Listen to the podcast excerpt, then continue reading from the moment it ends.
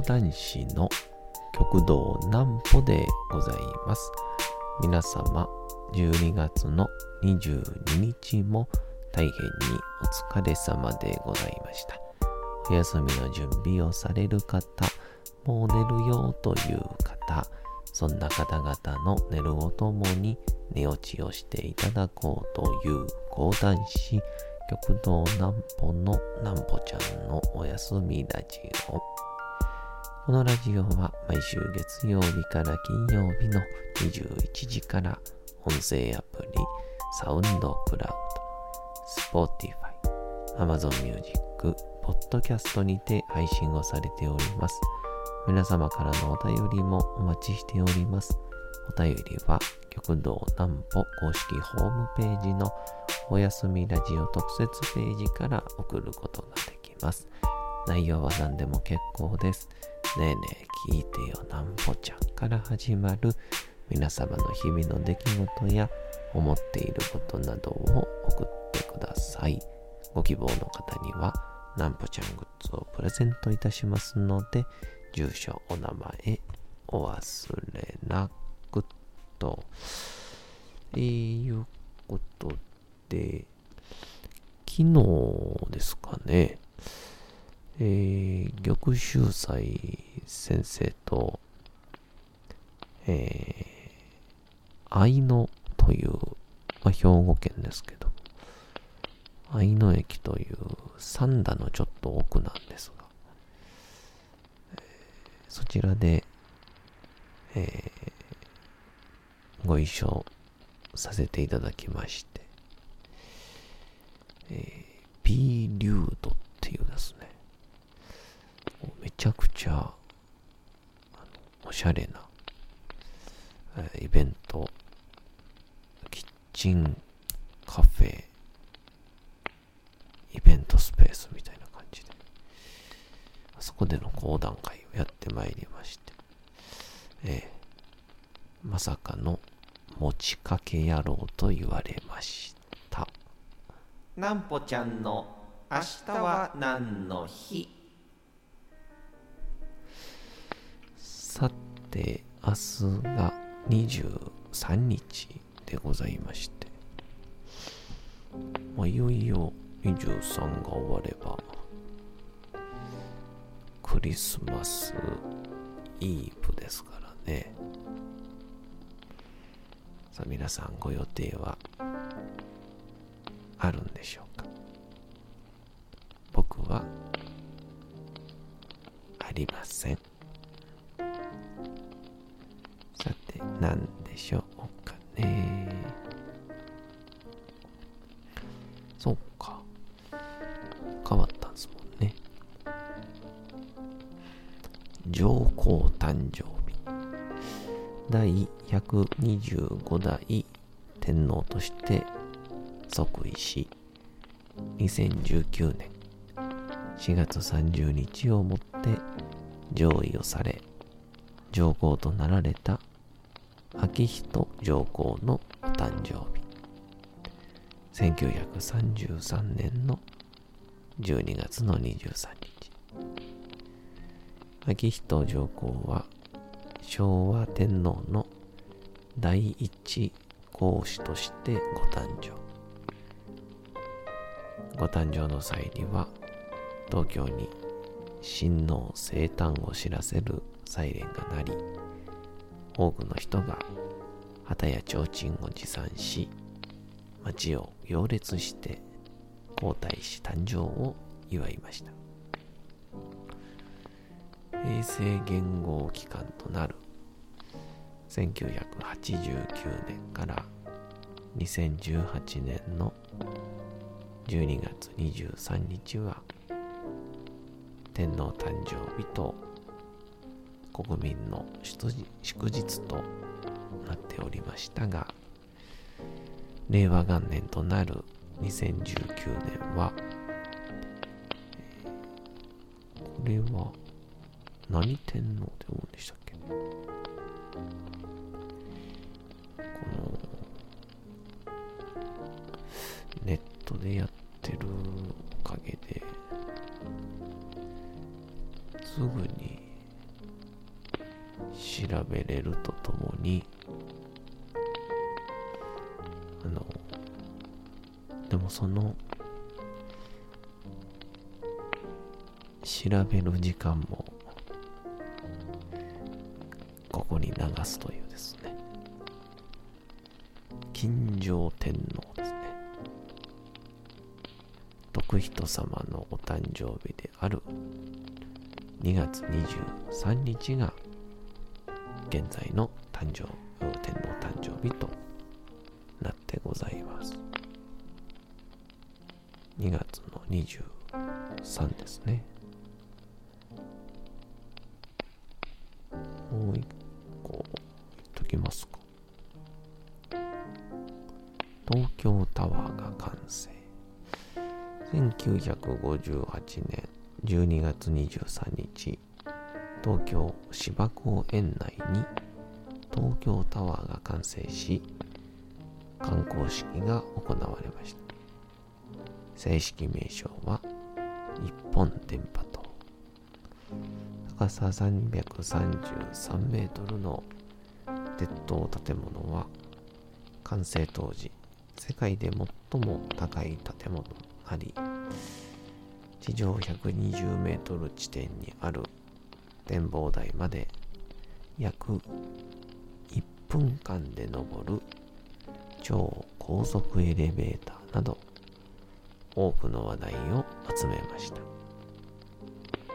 電波塔としての役目は東京スカイツリーに異常した今もなお。東京のシンボルであり観光名所の一つとして絶大な人気をおります。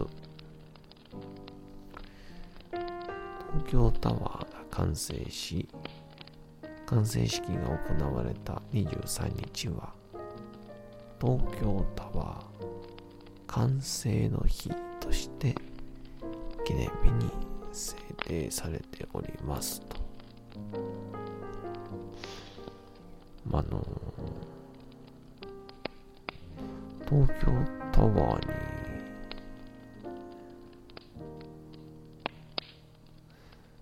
僕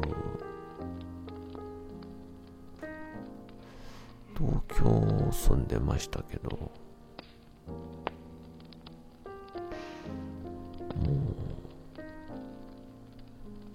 う結構言われるんですけどね。スカイツリー登った東京タワー登ったっていうのは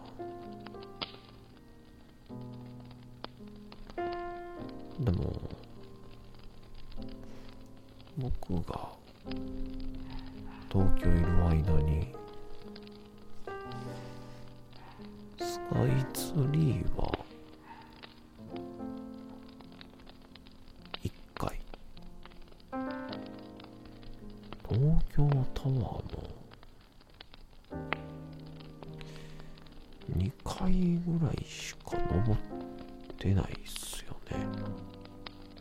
うん。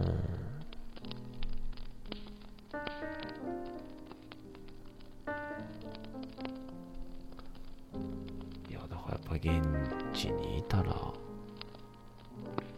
聞かないもんなんすね。来年でしたかね大阪の通天閣に巨大な滑り台つくんすよね。いやまあ多分確実に子供は集まりますからあの通天閣のふもとが大きく変わるのかもしれないですね。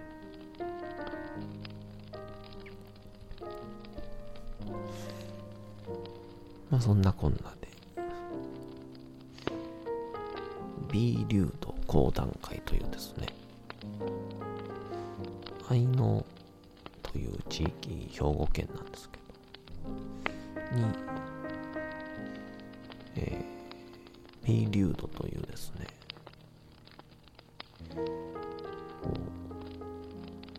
おしゃれなインテリアが置いていてでお茶もできればランチもできてで店主というかオーナーの女性さんジュリさんって方が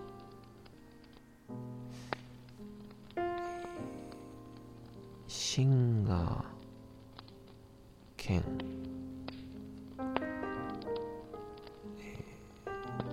えー、MC 兼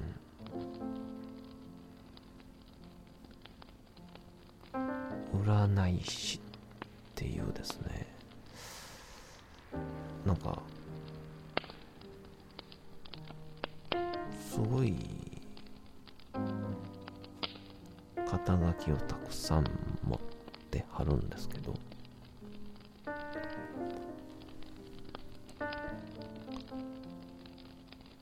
まあその樹里さん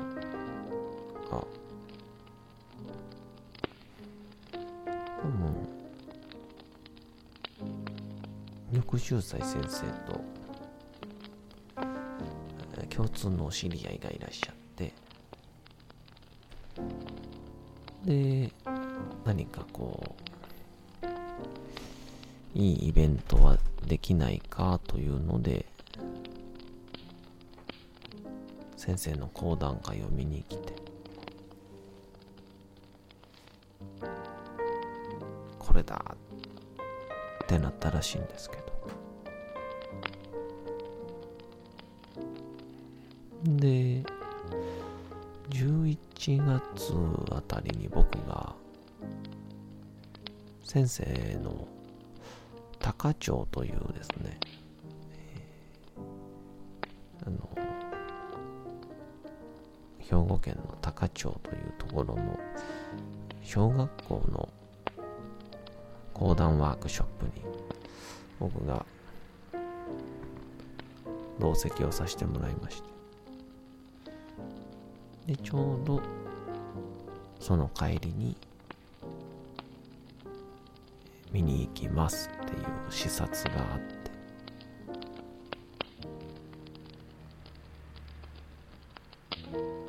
その時に、まあ、偶然僕もいたということで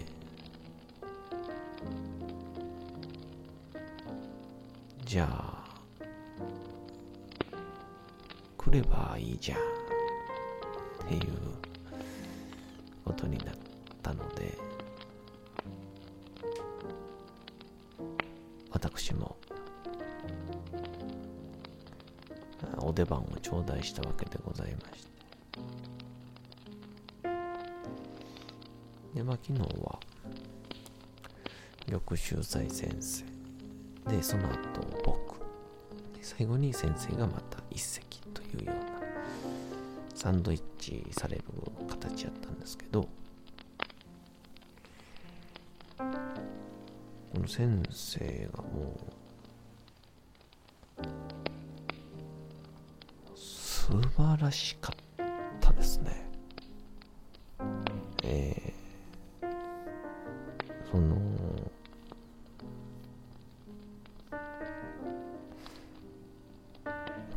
さんがこう講談中とかにその講談に関することじゃないことをわーわー喋っちゃうってのは良くないんですけど。談のことに関してお客さんが横の人とかとなんかあれほんまかなとか。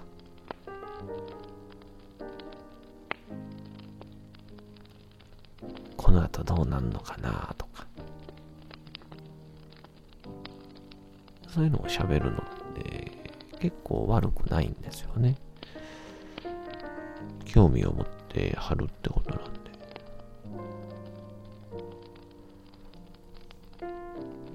で昨日先生の講座で徳川家康の最後っていうですねこう講談会のお話では大阪の陣という難波戦記というのがですね最後に徳川家康は死んじゃうっていう。その代わり実は後に家康は影武者として使われていたというようなまあそんな話なんですけど。実際問題どうかは知りませんが。まあそれに対してお客さんがえーとかうっそーとか本当にみたいなことを言うとこの玉春斎先生のプレイスタイルとしては客さんのレスポンスに対して答えることができる講談なんですよね。先生はあのほとんど原稿を用意しませんので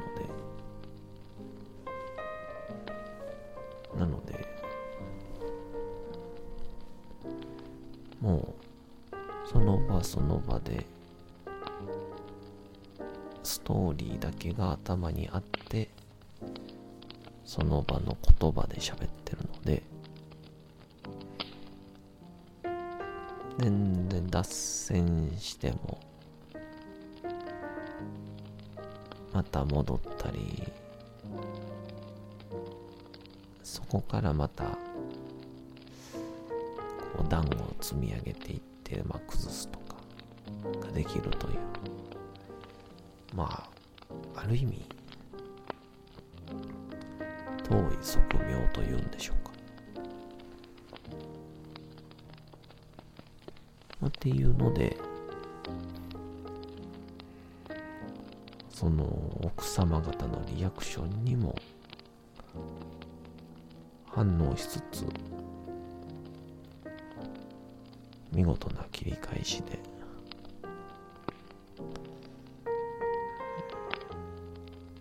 爆笑をかっさらいながらも皆さんの知識欲を満たしてるという。ちょっと外から聞いてて理想系の講談だなと。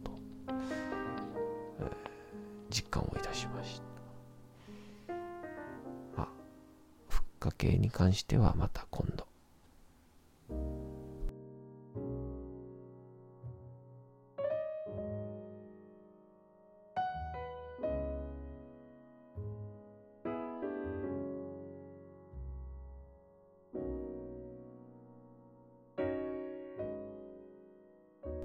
さて、時刻はうとうと朗読会の時間となりました。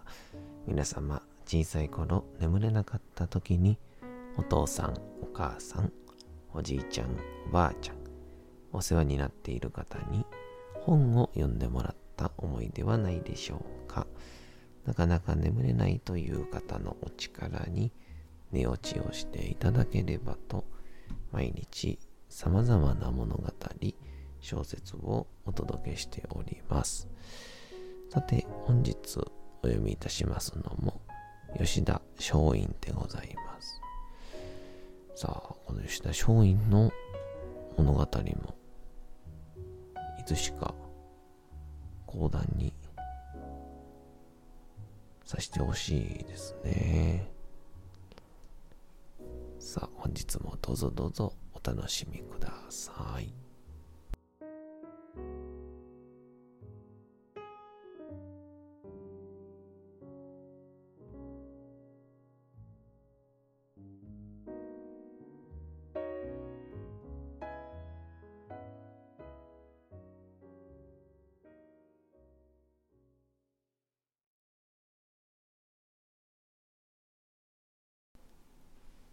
吉田松陰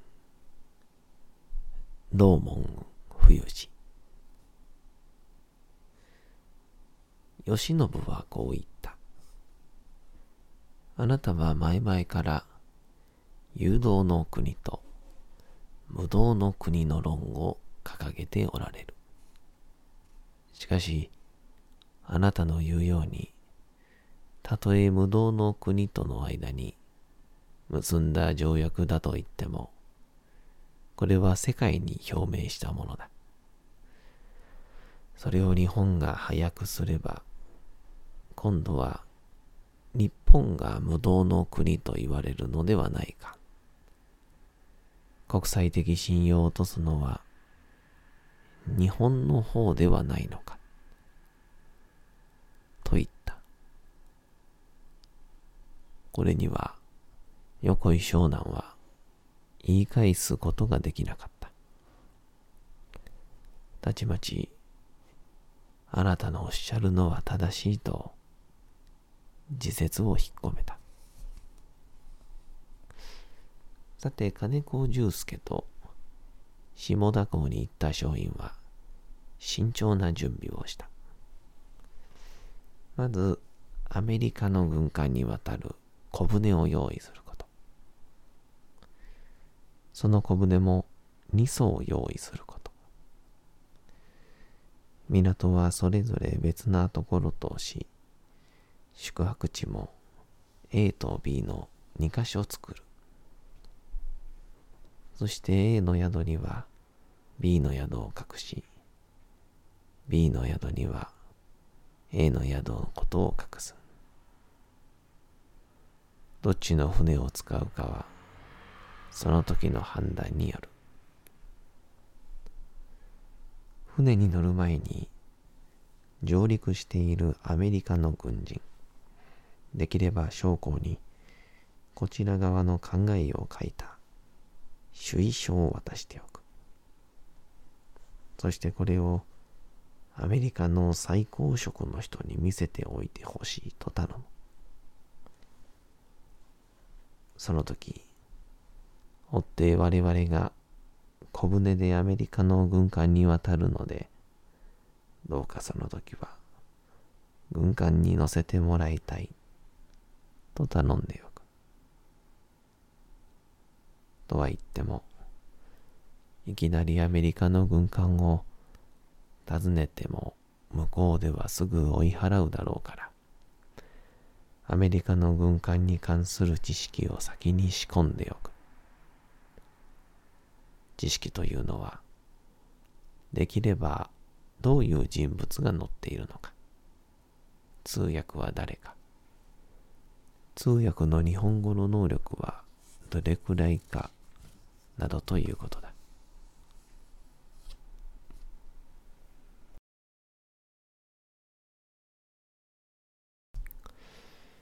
さて、本日もお送りしてまいりました、なんぽちゃんのおやすみラジオ。というわけでございまして、12月の22日も体験にお疲れ様でございました。明日も皆さん、街のどこかでともどもに頑張って夜にまたお会いをいたしましょう。なんぽちゃんのおやすみラジオでございました。